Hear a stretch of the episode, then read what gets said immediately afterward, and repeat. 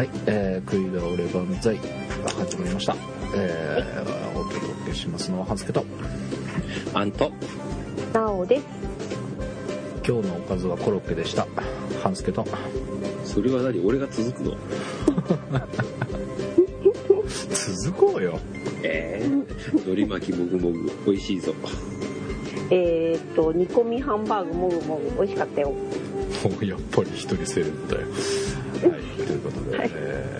えー、食い倒れ万歳、もう何回かわからなくなりましたが、えー、まあなんかね、未だに明るいニュースがなかなか聞こえてきませんが、うん。えー、何？汚染された水が何千トンもあるの？うん。震災からずっとこう、まあ、ニュース釘付け状態みたいになるわけじゃないですか。うん、そうですね。うん。ということで、まあ、うんなかなか明るいニュースが聞こえてきませんが、えー、と今週はその当日私永井さんのところにあおりまして当日みたいな話をしましたが、はい。えー本当にいたのかと。高崎に行っとったのかお前はうん。ということで、えーはい。証人をお呼びしましたお 承認？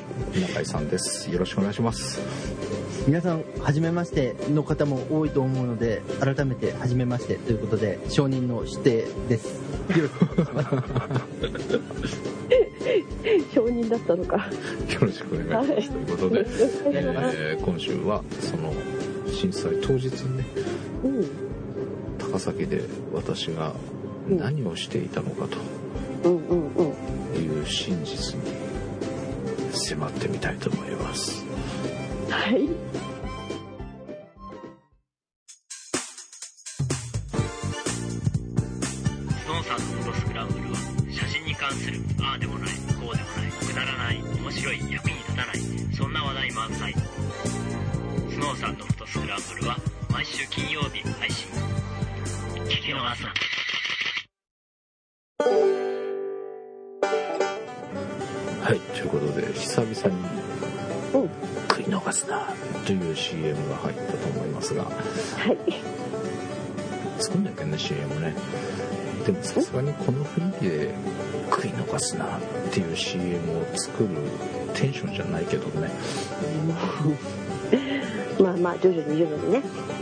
録はしたんだよねうん。収録は一応、あの、ぼんやりしましたね。そう作らなきゃいけないんだけどいなんかそういうテンションになれないんだよねあの、ごめんなさい。言わせてもらえばまだ作ってなかったんだって今思いました。そうだよね。うんあれいつだっけ？だいぶ前だよ。あれでも震災ちょっと前ぐらいじゃない？うん、ぐらい、あだから、えっ、と、3月最初ぐらい。うんだから、もうちょっと前じゃなかったそうだっけ？だっけ？うん、だいつあの新しい CM 入れ入れるのかってうん。俺聞いたもんだって。食い逃すのの CM っつうか新しい CM どこ？っつったらまだ作ってないっつってて。うん、でも少なくともあの食い逃すなは食い倒れ万歳の中には入らないので、あなたたちが編集するときに使うことはありません。はいはいはいはいはい。はい。そうですね。他の番組に入りますのでということで。えーとまあ震災当日いろんな番組で撮りますが私永井さんと一緒におりまして、そうですね。えーもう本当に永井さんに電話した直後なんだよね、2分ぐらいですよね。うん、今から行きますっていう電話であじゃあ気をつけてどうぞって言って切って電話を置いて少ししたらやけに風強いなと思い始めてたんですけどうん。うん。なんかだんだん風じゃないっぽい揺れだなと思ってうんで、まあ、僕はとりあえず建物の中にいたんで。あの結構まったりしてから机の中下に隠れて 揺れが収まるのを待ちであのあこれ結構やばい地震だなと思ってうん。ただ電話繋がんないんじゃないかなっていう うんたりして。多分半助さんどの辺で引っかかってるんだろうっていう感じで巻き込まれたりとかしてないかなっていう話はあったんですがうんかなり慎重にあのとりあえずたどり着いてもらってっていうところで、うんうんうん。もあじゃあううん。ねうん車でしちょうどすもう切って車動かし出したら信号待ちだったんだけどうんうんうんそこでなんかグラングラン揺れてるわけですよ。うんうんうんうんうん川崎ってさうん。すげえ風強いんだよね。まあ上州から風でしたっけ？そうそうそうそうそう。うんよしてね。うん。群馬はねですよねうん。でうん。もう今日風強えと思っていたんですがうんうん。どうも、えーガソリンスタンドの上りがありましてはためいていたわけですよ、まあ、それ見てあ風強いなと思っていたんですがうん。その上りがピタッと止まった瞬間にまだ揺れてるんですよ、うんうんうんうん。あれ？と思って風じゃないわと思って。うん。俺後ろ誰かバンパーかなんかこう踏んづけてこう揺らしていたずらされてるのかなっていうぐらい揺れてたんうんうんうんうん。だけど人はいないしその後ろのおばちゃんの顔はうんえらい焦った顔になっていて。うんうんあこれはおかしいぞと。で信号待ちしてたはずが一向に進まずよく見たら信号が切れていて。うん。で、えーとりあえず恐る恐るその信号が渡ったところにコンビニがあったのでコンビニの駐車場を入れた。うん。入れて出たん。だ車を一回。うんうんそしたらもうフラフラになったわけですよ。でうん。コンビニをよく見てみたら中は電気は消えうん。中から店員さんやらお客さんやらいっぱいわさーっとちょうど出てきてうん。うわー大変なことになっとるわと思って、うん。うん。でもう一度永井さんにすぐ電話してうんうん。とりあえず行きますと。うんうんうん言ったうん。んですが、そこから5分10分ぐらい走ったんですけどうん。走るとこ走るとこみんな信号消えててうん。うわえれえこっちゃと思ってです。ねうんうん。なおかつたまにまだ揺れてたりしてうんうんおおとか思って俺どうなるんだろうとか思いながら、うん。えーまあなんとか永井さんの事務所にたどり着いたわけですが。うんうん永井さんの事務所真っ黒。うんまあ周りが停電してるからそうですよね。まあウルトラ大停電であので僕が普段いる場所がええ。あの電話とかもね光の回線だったりとかしてうんうん。電気が通ってないとうん。ライフレーンが全て断たれるっていう状態になり。うんうんでどこにも連絡がつかないっていう状況がしばらく続きっていう。う。ん大変な状況だったんですが、はい。まあ、その後、まあ事務所でしばらくいろいろとうん。情報収集をしたりですねうちに電話しなきゃみたいなので一生懸命格闘していたんですが、うんまあ電気がないのでうん。うんだんだん事務所も日が暮れるとですねうん何も見えない状態になってくるうんまあなりますわね。うん。とでとりあえず出ましょうと。うんうんうんいうことで、えー探検に行ってまいりました。群馬田ん。ぼはい。え隣町が大変なことになってるっていう話だったんでしたっけ？んっていうよりもあの場所によってうん。あの被害の規模が結構様々だったりとかしててうん。で、まあ、たまたま僕らがいた場所はもう大きい国道も近くにあるんですけどうん。信号も全く復旧せずに結構無法地帯で救急車のサイレンばかりがやたら鳴り響くっていうパトカーも鳴ってたんですけど相当サイレンが鳴り続ける状況の中でうん。もしかしたら移動したら電気とか通ってるところはあるかもしれないっていう希望をなるほど。うん。あのさすがにあの真っ暗で暖房のない中でライフラインも全く確保されないまま男2人でいるのはちょっときついだろうって感じ、うんそうですね。まあしたいですね。はい、なので、まあ、ちょっと状況確認も兼ねてうんうん。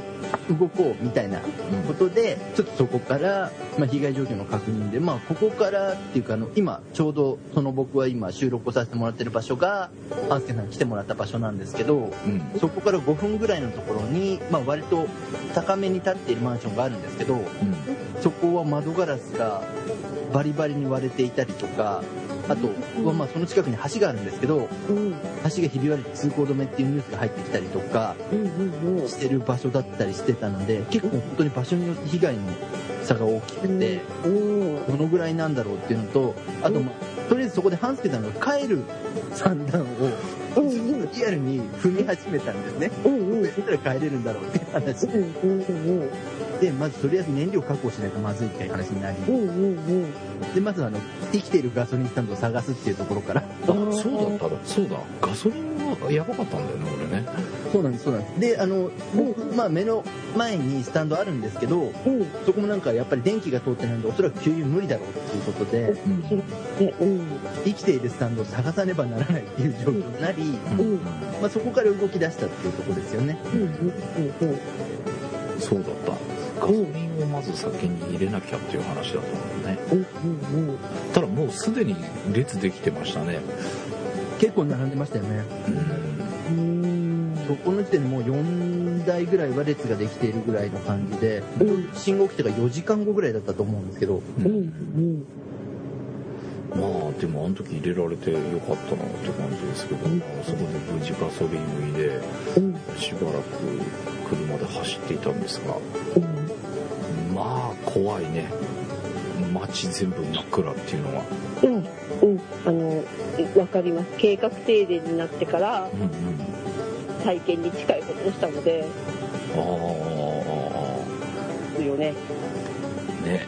なんかすっぽり何にも明かりがないってこんなになっちゃうんだみたいなね。うんうん異様な怖さだったけどでなんか交差点かなんかで、うん。えっと、警察の方が立ってる交差点でちょうど待ち状態になったんですよ。うんうんでふと横見たらなんか車に電気がついてて車の中で過ごされてる方もいらっしゃいましたね、そうですね。気持ちはわかりますね。車の中でテレビを見てるんだが、うん。こうああやっぱり家の中よりこっちの方がっていう感じなのかなとかがら見ていたんですが。うん。まあそんな中、まあ、この番組なので、えーまあ僕はねまあ帰らなきゃと。うん。必死だったわけですよ。うんう。ん家がどうなっているのか家族は大丈夫か。心配で心配で心配で心配でなんかちょっと演技入ってますけど。大変だったわけですが。そうですか。はい。この番組のためにほ仕方なくう仕方なくやむを得ずやむを得ずどう？ほら小さく今言ったよ次男が。永井さんのおすすめのお店に行ってまいりましえー、はい。質問です。たはいえー、永井さんおすすめの食べ物屋さんですか？うーんカテゴリーすごい難しいところなんですね実は。アクセサリー屋さんえ？メインはあのシルバーアクセサリーをはいはい。売っているお店なんです。ああはいはいはいはい。でその中でうん。シルバーアクセサリーを作っている人がうん。食べ物を供しかつそこではかりんとうも作っているっていうものすごいアバンギャルドなお店なんですけど。ななんか全然想像がつかないんですけど。ちょっと待ってシルバーアクセサリーが並んでる並びにかりんとあもうあの結構1メートル弱の距離で並んでますどっちも。おー興味深い。あのね結局だから街の様子をこう見ながらうろうろちょっと走ったりをしてで「そこ入れますか?」って言われてうん。入ったら「ん?」っていう感じでした、って感じですね。うん、でやってるかなやってないかなっていう感じだったんですけどお店の方が顔出してくださってうんうん。そっちから入りって言われたのがシルバーアクセサリーの店舗の方で。いっうんなるほどなるほど。ぱいなんかアクセサリーが陳列されている中をですね通り抜けて私はどこに行くんだろうとうんうんいうふうに思っていたらそこで美味しそうにラーメン食べてるお兄ちゃんがいたりとかですねアクセサリーの奥に。なんだここはっていう感うんじです。あとそれ地震から4時間後ぐらいの話ですからね。うんなんであの地震にめげずにラーメンを食べてる若いお兄ちゃんが普通にいるシルバーアクセサリー屋さんっていううんシチュエーションです。うん。なるほど。ぐ群馬恐るべしですね。え、そこは、えっと、電気はそこは大丈夫だったってことですか？そうなんです。あの街によってあの電気が生きているところと死んでいるところがかなりはっきり分かれていて、あ、でも今回そうでしたね。うん。はい、で僕らが過ごしている場所は結局次の日の夕方ぐらいまで通電しなかったんですけど。あそんなに長くつあれだったんだ。全然次の日まで何もできなくて。うん。ただそこは多分車で10分ぐらい距離でいうと5キロぐらいのとこなんですけどうん。うん。全く影響がなくうん。あの行ったらすごくいつもあのものすごくテンションが高い店主の方なんですけど、まあ、いつもと全く同じテンションでうん。うん笑いながら迎え入れてもらったっていう。うんうん。うんうんうん。うん。そうでも本当あの一つ手前の交差点ぐらいまで真っ暗でしたよね。そうなんです。そこを本当にだから境にしてうん。多分電気が生きてたっていう感じですね、うんおこっから電気ついてるみたいな感じで本当に線引いたように消えてる街とうんついてる街とみたいな感じだったんですがうんもうなんかそれまで真っ暗なところを走ってきたせいもあるんでしょうけどうん。ちょっと異世界に入り込んだような。まあ、異世界ですよね完全に異世界だと思う。大丈夫なくもない。まあそんな店主の方に迎え入れられ、はい。えー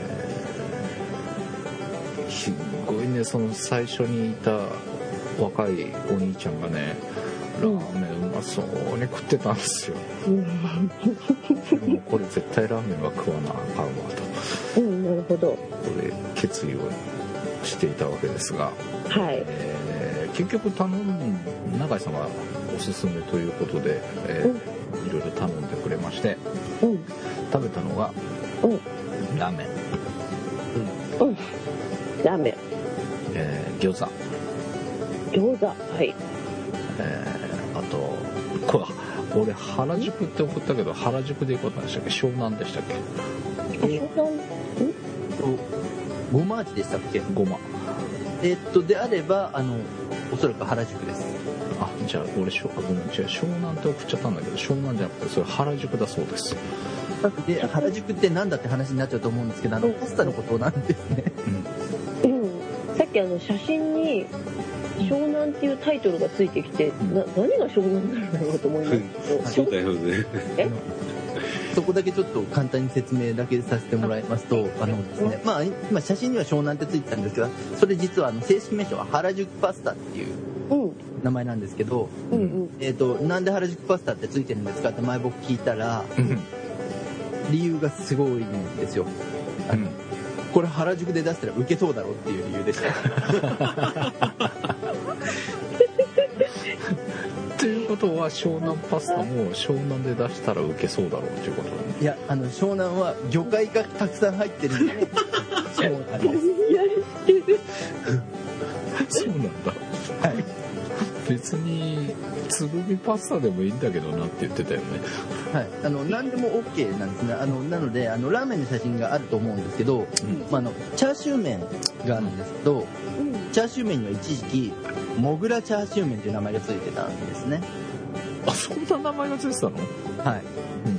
でなんでですかってやっぱり聞くわけなんですけども、うん。うん。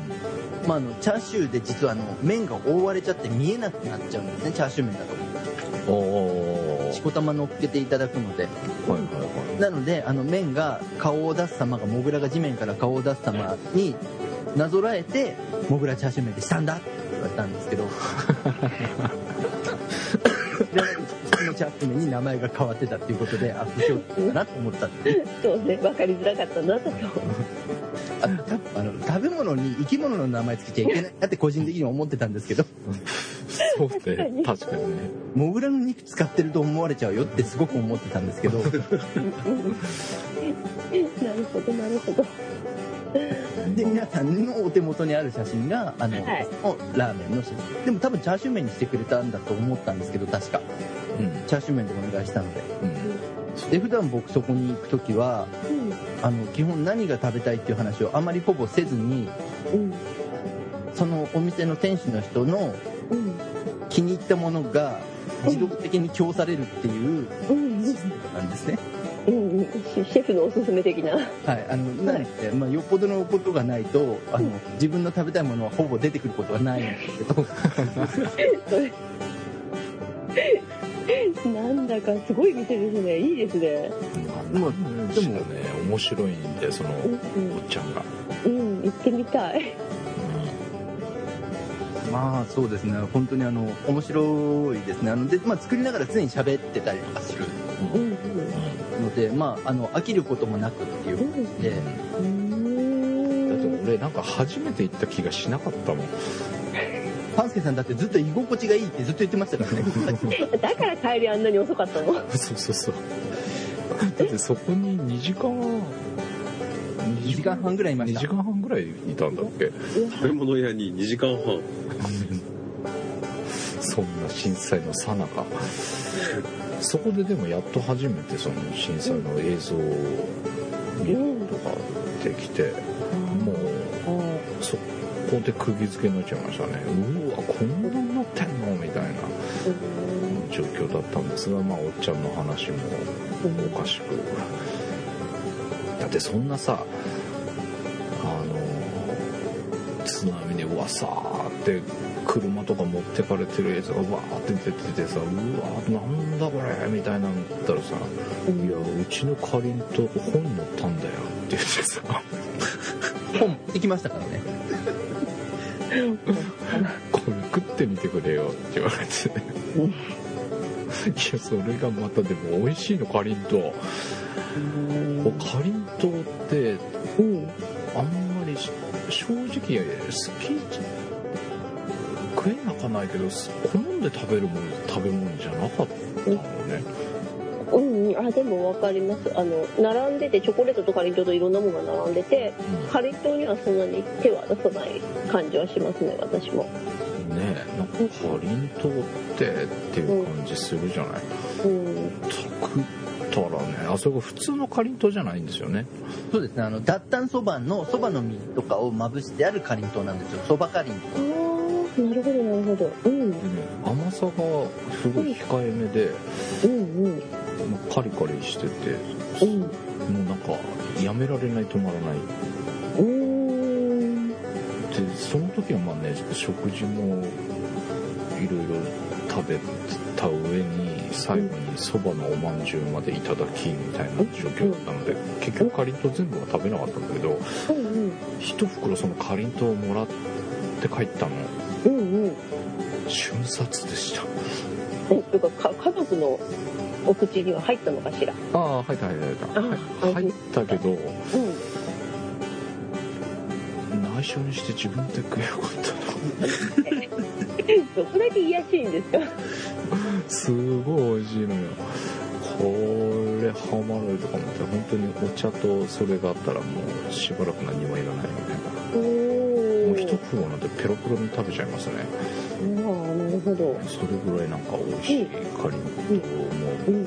出つつ、えーそのラーメンですよ。まずは。うん。う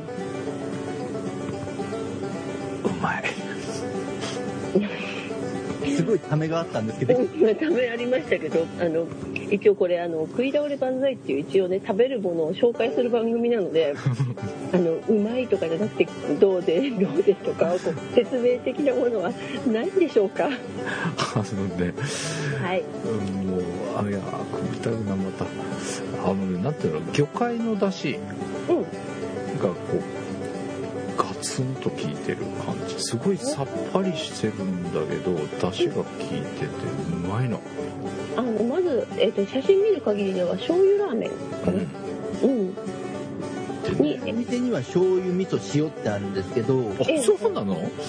そうなんですよ。そんないろいろあったんだっけ？あるんですよ。さすがにあの僕そんなに食べれないっていうのがあったんでうん。とりあえずあとはまあ一応あの停電になるとか地震が起きるとかいうことは全く知らなくてうん。うんその日に半助さん来ることは分かってたんで僕前にお店に行ってうんうん。こういう人が来るんでしこたま食べられるようにお願いしますってお願いです。もう下準備な前振りがあったのね。してあったんですよ。うん実は何日か前に。うん。うんうんで、まあ、約束通り行ったのがたまたま震災の日だったみたいな話なんです。けど、そうなんです。でまあラーメンは3種類ありましてでも一番多分食べやすいっていうかあの味の判断がしやすいのがうん。醤油だと思ったんでうん。普通に醤油でお願いしますっていう話で。うんうんうん。ああなんかそしたら全部食いたいねあでも食べることできますよ。塩も味噌も。あの半助さんのお宅に送ることもできると思います。えあそうそうそうそう。やってるんだって。そうなんだ。へ通販えもね。うん。いやーだからねうん。あれだったらもう塩でも味噌でもうまいだろうなっていうぐらい。それぐらい美味しかったですか？美味しかった。うん。見る感じだと普通の簡単な醤油ラーメンにシナチクとナスとおのりとうんあと美味しそうなチャーシューが4枚ぐらい乗ってますね。はい、でこれチャーシューもうんその人が自分で作ってるんですよ。うん。うんうんチャーシューはトロトロ。うん。で麺もあの、うん。行くたび実は毎回違ってあのそれだけ出し出しをしてう うん。毎回毎回麺変えてるんですね。ああそうあなんだ。はいで半助さんが食べてもらったのがううん。んだいぶ定まってきたんですけど僕あの後行ったらうん。やっぱりあのまた麺変えてたんであそうなんだ。しょっちゅう麺変えてる、へえいやーあの麺美味しかったけどな。はい。でもさらになんか改良してるんだ。みたいです。うん。いや本当ねなんかこうさっぱり系って言ったらいいのかなあっさり系って言ったらいいのかな。でも出汁がしっかりしてるからね美味しいラーメンでしたね。うんうんう。まみをすごく感じられるっていう感じかうんな、うん。ちょっとそこいらには食べれない。え。ラーメ。ンあそうですか。うん。もう基本ねあの魚介だしってあんまり好きじゃなかったのよ、うんうん。ラーメン好みがありますからね、うん、ぶうんあの動物系中。華、だからあのどっちかって言ったら家系とかが半助さんは好きなんですそうそうそう。ね豚骨とか、うん。まあ、あとは鶏ガラだしとか。うんうん。そっち系が好きだったんだけどうん。これに関してはもうあ魚介ありって思ったなるほど。れはうまかったです。うんうんうんで、えー次に来たのが餃子、うんこれやばいですね。やばいっしょ。うん。このお写真見させていただいてますけど。羽付き好きなのよね俺。うんうん羽根つきすぎて。うん。うんなんか羽根つきすぎで最初見た時なんだろうこれ。だよね。もうフライパンの大きさが分かる。うんうん感じですよね、うんえーもう羽食い放題みたいな。何それ。パリッパリうん餃子もねあの美味しい。うーん。どっち系ですか？餃子は。野菜系か肉系か中華うんそうジューシーとかとすごくオーソドックスな感じじゃない？だから野菜うんうん。野菜っぽいのかな？肉肉肉してる感じでもないよね。両方とも割とボリュームがあってギュッと詰まってる感じですね。うん。でサイズで言うと一口餃子をちょっと大きくした感じなのでうん。あの一人頭なんですけども二人で食べるんでって頼んだらええ結構な量であのガツンと焼かれて届いたのがこの写真だっていう感じなんですが。うんうんうん。うんいくつあるんだろうこれ。羽がつきすぎて。サイズ多分10個前後あると思うんですよ一人頭うんそうだね。それぐらいの量でしたね、うん。うん、食えども食えどもみたいな感じ。うん。でございましたが、い。でまあこれつまみつつ来たのがこのうん。原宿。あパスタ。これもまた美味しそう。これもまたちょっとびっくり。うんこれ湘南が魚介ってたけどこれも魚介いっぱいだよ。あのそうです魚介多分僕好きなのを知っててくれてうん。多分分かった上でオプションとして載せていってくれてると思うんですね。ああそうなんだ。普通じゃあ原宿っつったらはこんなに魚介入ってないの？普段だとあの角切りの厚切りのベーコンとコーンが乗っているのがメインだったりするんですけど、あそうなんだ。はい、もうエビだイカだホタテだなんかなんかいっぱい入ってましたよこれ。そうですね。あのであの今写真で見てるとあれなんですけどもあのおそらく2人分ぐらいの量が入ってると思うんですね。一皿うん。なるほど。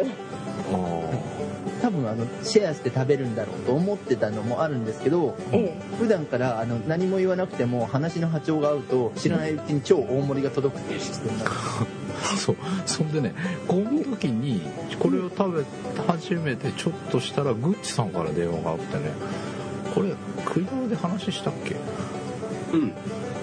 そう。ちょうどこの時にグッチさんから電話いただいて戻ったらこの上にチャーシューが乗っかってたの。え？この上に。何匹乗っかってるチャーシューがこの上に乗っかってたんですか？そう帰ってきたら、うん。はい、あのとても盛り上がったんでじゃあこれも乗せとくかっていう。乗ってましンドンタンとフライパンの上からダイレクトにチャーシューをうんしてくださった状態になってました。た大サービスしてくれまして。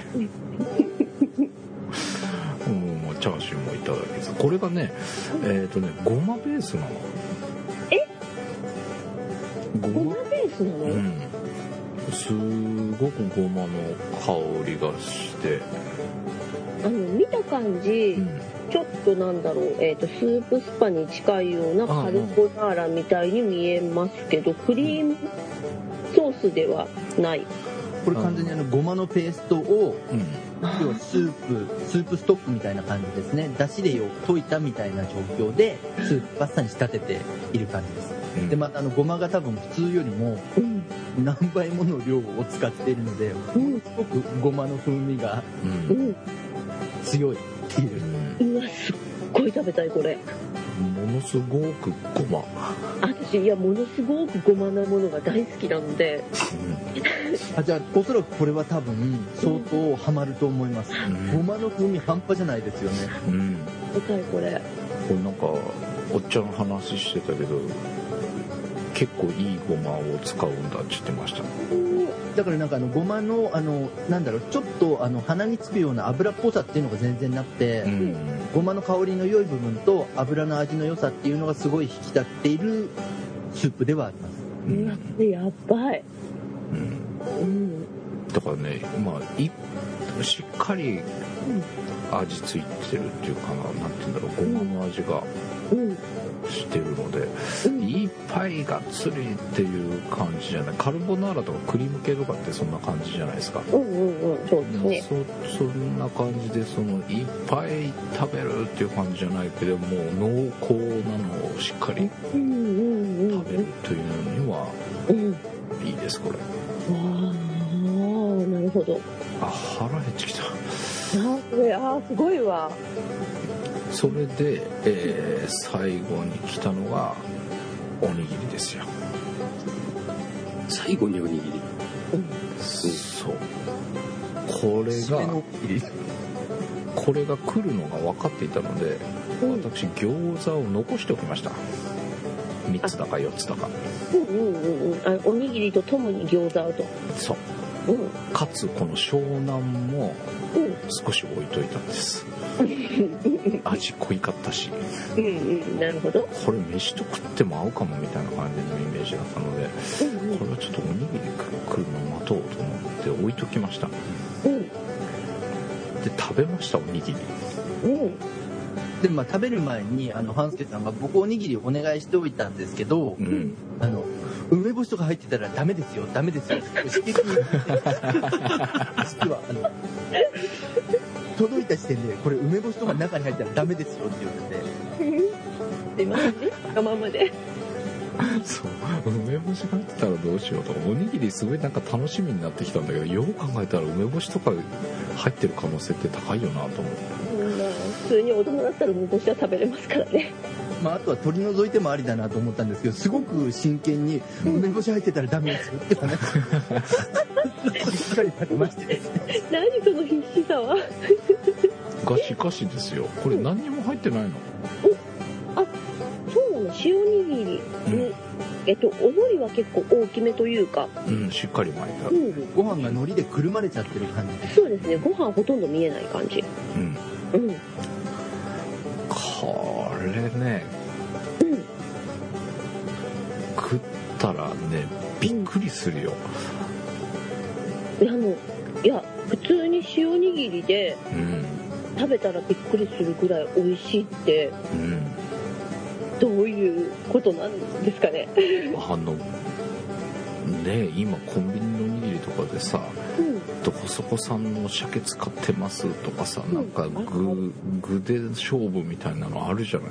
うん。まあこれは具いらない。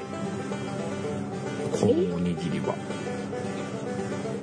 これもうねこれでうまくて俺餃子一緒に食おうと思って置いといたのこれ食えんわと思ったえおにぎりが美味しすぎて？そうこのこのおにぎりに餃子を一緒に食おうなんて失礼なことはできませんっていう感じ。もえへえうとりあえずおにぎりだけ先食べようと思って。もうパクパク食べちゃいましたね。あと3つぐらい出てきてもいいかもって思ったぐらい。ー、えーえ塩おにぎりでそんなに美味しくできるの？基本でもご飯うん塩海苔以上。うん。ですよね。であの実は僕あの行った時にはい「すいませんおにぎり食べたいんで」って言ってご飯炊いてもらったんですねこのあそうそうそうだそれで最後だったよねこれ。なるほど。そうご飯が炊けたんであの最後におにぎりっていう順番だったんですなるほどなるほど。でまあ半助さんはあのやっぱりあのおかずを残しとかなくちゃいけないっていうことでですね炭水化物に炭水化物を乗せるっていう手法を取ろうとしていたんで、ななるほど。まあいつものことですよ。今でもあの来た時点で梅干しのことを心配し始め まあとりあえずでも何もあの中には入ってないので、まあ、食べてみてくださいっていう流れになりうんうん。食べてもらって、うん。驚いてたっていううんね。まあびっくりだよこれ。びっくりするぐらい美味しい塩おにぎりってすごい。これはでもうん。どうなんだろうね。やっぱりお店で食べないとって感じはするかなそうですね。お店で多分食べるのが一番美味しいです。僕はあの割と釣りとかに行く時にうんうん頼んで作ってもらって持って行って食べることもあるんですけどうんうんでもあの海苔がすごくデリケートなのでうんうんうん要はあの時間が経っちゃうとしけっちゃうんですね。うんうんそれによってちょっと海苔の歯ごたえとか風味が全然落ちるのでうん。多分そのお店で出された瞬間で食べるのがうん。最も美味しいと思いますおにぎりで出来たてが美味しいっていうのもすごい話なんですけど。あでもそうですよね。おのりの風味落ちちゃいますもんね。そうなんです。うん。海苔も結構いい海苔なんじゃないかなと思ったけどね海苔はあの本当にうん手に入れるのに苦労して多分あのどこかの海苔作りのおばあちゃんにうん。直に頼んで送ってもらってる海苔らしいんですね。へなので普通だとやっぱりなかなか手に入らないんですけどうん。直接交渉で分けてもらっているっていう話で。えへ昨日え今日だから海苔がないから今日ダメだおにぎり作れないやって言われちゃったりすることもあるんですね。へあの食べに行きたいんですけど。はい、だからこの前奈緒さんがあのいろいろなところを回っていた旅路の時にうん「高崎来ますか?」って僕あのツイッターであげようと思ったんですけどうんでも行きますよ多分普通に。道中だなと思ったんでうんちょっと次の機会にと思ってはいたんですけども。そうなんですか？えもうねえ。でもここってシルバーアクセサリー。忘れてたその話。そう。どどどっちも一生懸命ってことはいあのであのやっているのはそのお店の人一人です ああのおもろいおっちゃん一人なの。アクセサリーも作りでそのアクセサリーを作ることを生徒に教えることをし食べ物を出しうんかりんとうやおまんじゅうを作るっていう。そしてまあ一番すごいのはあのかりんとうを作ってるんですけどうんその半助さんが行った後に僕ちょっとお礼を言いにとご飯を食べに行ったんですけど、うんうん俺実はさ気づいたんだけどそばアレルギーなんだよね。って言うんですマジで？あの呼吸が苦しくなるらしいんですね。かりんとうを作っていると。最近気づいたって言ってましたなんだそりゃ。へえまあでもねかりんとうは本当美味しかったね。あれまたちょっと行って買ってこうとか思ってるいいやでもこうやって個人レベルやってられるお店でこういうお店ってあるんですね。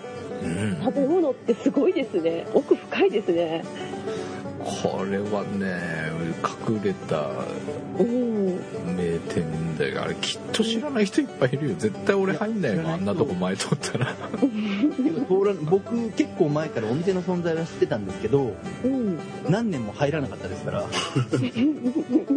入った理由がご飯食べたいじゃないですから僕も最初。アクセサリーの方でもともといやあのアクセサリーもうさんくさい正直うさんくさいなと思ってたんですね。で近寄らないようにしてたんですけどある日僕の使ってる財布のファスナーの部分が壊れちゃったんですね。うん。うんうん。で修理をするお店を探そうと思っていてうん。であのシルバーアクセサリー修理とか書いてあるんですね表に。うんうんなのでまあものすごいためらったんですけど意を決してそこに入ったらうん。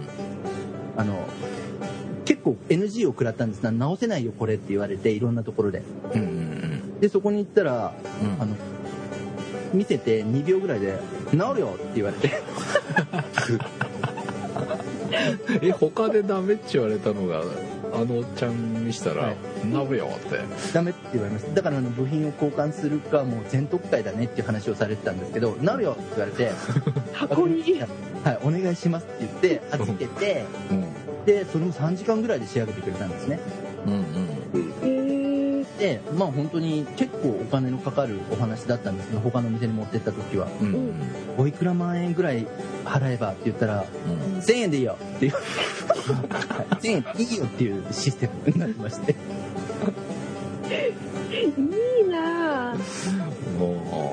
でその流れがあってで隣って何やってるんですかって話したら、うん。俺食べ物出してんだよ。うちラーメンすごいうまいから食べに来なって言われたんでううん。その車に乗って食べに行ったっていう。すげえ群馬。つうかなんか商売系がないような気がする。全くないですね。うん。なのであのすごくあのまあなのであの食べるものも僕基本的にだから今何も言わなくてもうん。自動的に供されるシステムなんですけれどもうん。盛り上がってくるとうん。ありえないぐらいの量を食べてうん。2000円でいいよって言われたりとか普通に言われて。そうだよね。だってこれおにぎり食って餃子食って湘南食ってラーメン食って。あとおまんじゅうとかかりんとかりんとうも出してもらってはい。一人1500円でいいよって言われて。なおかつかりんとう一袋お土産付き。あれ？いや行きます？私そこはいに、もらえればあのもう。ご案内しますので行っていいですか？はいもうぜひぜひあの本当にあのでも美味しいんですよ。本当に美味しいので、いや僕とりあえずあの安心して誰にもあのそのお店の人のパンチの効いたトークにやられなければああそこが一番。でも全然あの喋っていることはあの全然全然あの悪気もないですし基本的にそんなに何かあの悪が強いとかではないんですけどずっと喋り続けてる感じ。でまあもっとすごいのがですね、まあ、ある日僕お店にご飯を食べに行った時にもうあの俺これからお昼食べ行くからさ一緒に行こうぜって言ってそこじゃないお店でご飯を食べに行くっていう。親父。うん、はい。そんな感じで面で白い。まあ他にも知り合いの方がいてはいはい。あのせっかくここでご飯食べに来たのになんでそういうこと言うんですかっていう話をするからいいんだよとりあえずこいつ友達だから大丈夫だっていうすごい理由でですね。でもその時にお互い名前も知らないぐらいの状況なんですけど。すごいな違うお店にご飯を食べに行ったりとかあとご飯を食べていってかりんとうの、かりんとうにあのラベルを作ってたりとかするんですけどかりんとうのラベルにこれなんて書いたら売れるっていう話だったりとか普通に相談されて結構普通に答えると次に行った時にはそれがちゃんとあのラベルにプリントされてシールに売られてたりするっていう。もうね、お客さん同士ももうなんか、普通にお友達みたいな感じでさ、俺初めて行ったのになんかし、そのお兄ちゃんは、えっ、と、ついてすぐぐらいでもう帰られちゃったんだけど、うんうん。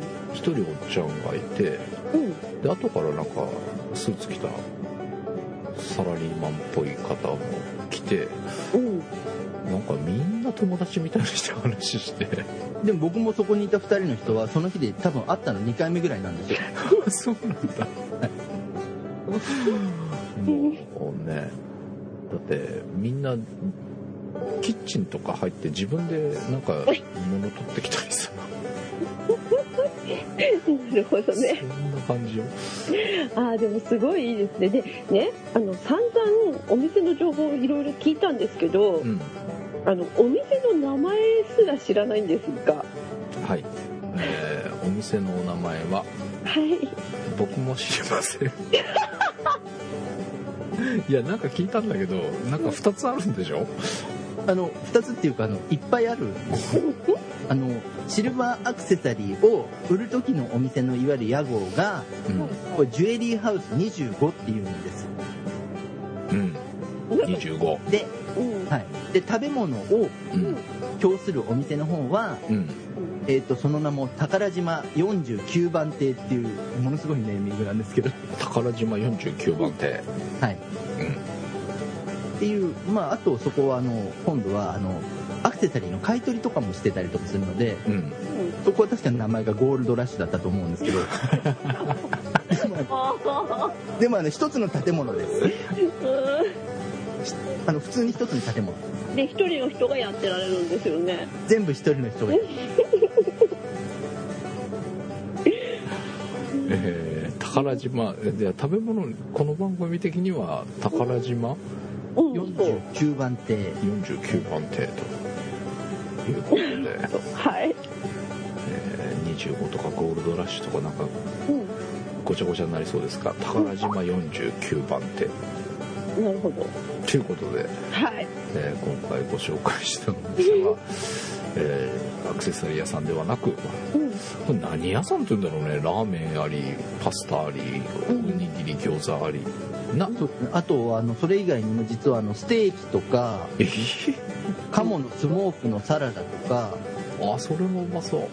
鶏軟骨あの行くと結構オードブル的に出されるんですよ。それもめちゃめちゃ美味しいです。えー、えー、いろいろ行くたびになんかいろんな味が。楽しめると。うんいうお店でございました、えー、かりんとうもおすすめでございます。うんということで、えーはい宝島49番って住所とかは？一応わかります。えーとですね群馬県はい。高崎市。うん。矢島町あの弓矢の矢にうん。島に町ですね。うん。の414の4うん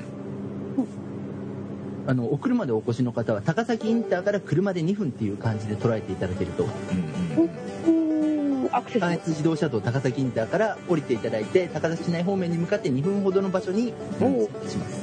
おお近い近い。そしてあのウルトラ不定休です。ええ？じゃああのあらかじめ行く方はあの永井先生にご連絡を差し上げてからとかいいんですかね？そうでするとあの僕ホットラインを持ってるんでうん。だから行くんですけどお願いできますかって言うと許してもらいます。日によってはあのガラス窓を叩いて開けてもらうこと。何ですかそのうちの子に熱があるんですみたいな、はい。何なんですかその状そ態。のぐらいの勢いで入室を許されたりとかするぐらいあのは「Thank you」っていう。あはあ。すごいのお客さんとのやり取り用に外にホワイトボードが今置いてあるんですね。うんで何時まで出かけてますっていうんで逆にお客さんが何時頃来ますってメッセージを書いてあるっていう昔の駅の伝言板みたいなことを果たしてるんですが。うんうんすごいな。あうんねもまあ、そうです。インパクトはでも強いんですけどでも本当に美味しいんですよ全般的に。何を食べても外さない美味しさはありますあると思います。う、うん、うんうん。本当美味しい。なので、えー震災の日に変なやつが来たでしょって言えばうん。あーってならないかな。永井さんって言えばわかるの？一応あのこの前名前をやっと覚えてもらいまして。結構そこそこのあの頻度で言ってるんですけど名前先週覚えてもらいました。そ う先週なんだ。っていうことは俺と一緒に行った時はまだ名前知らなかった。知らなかったです知らなかったです。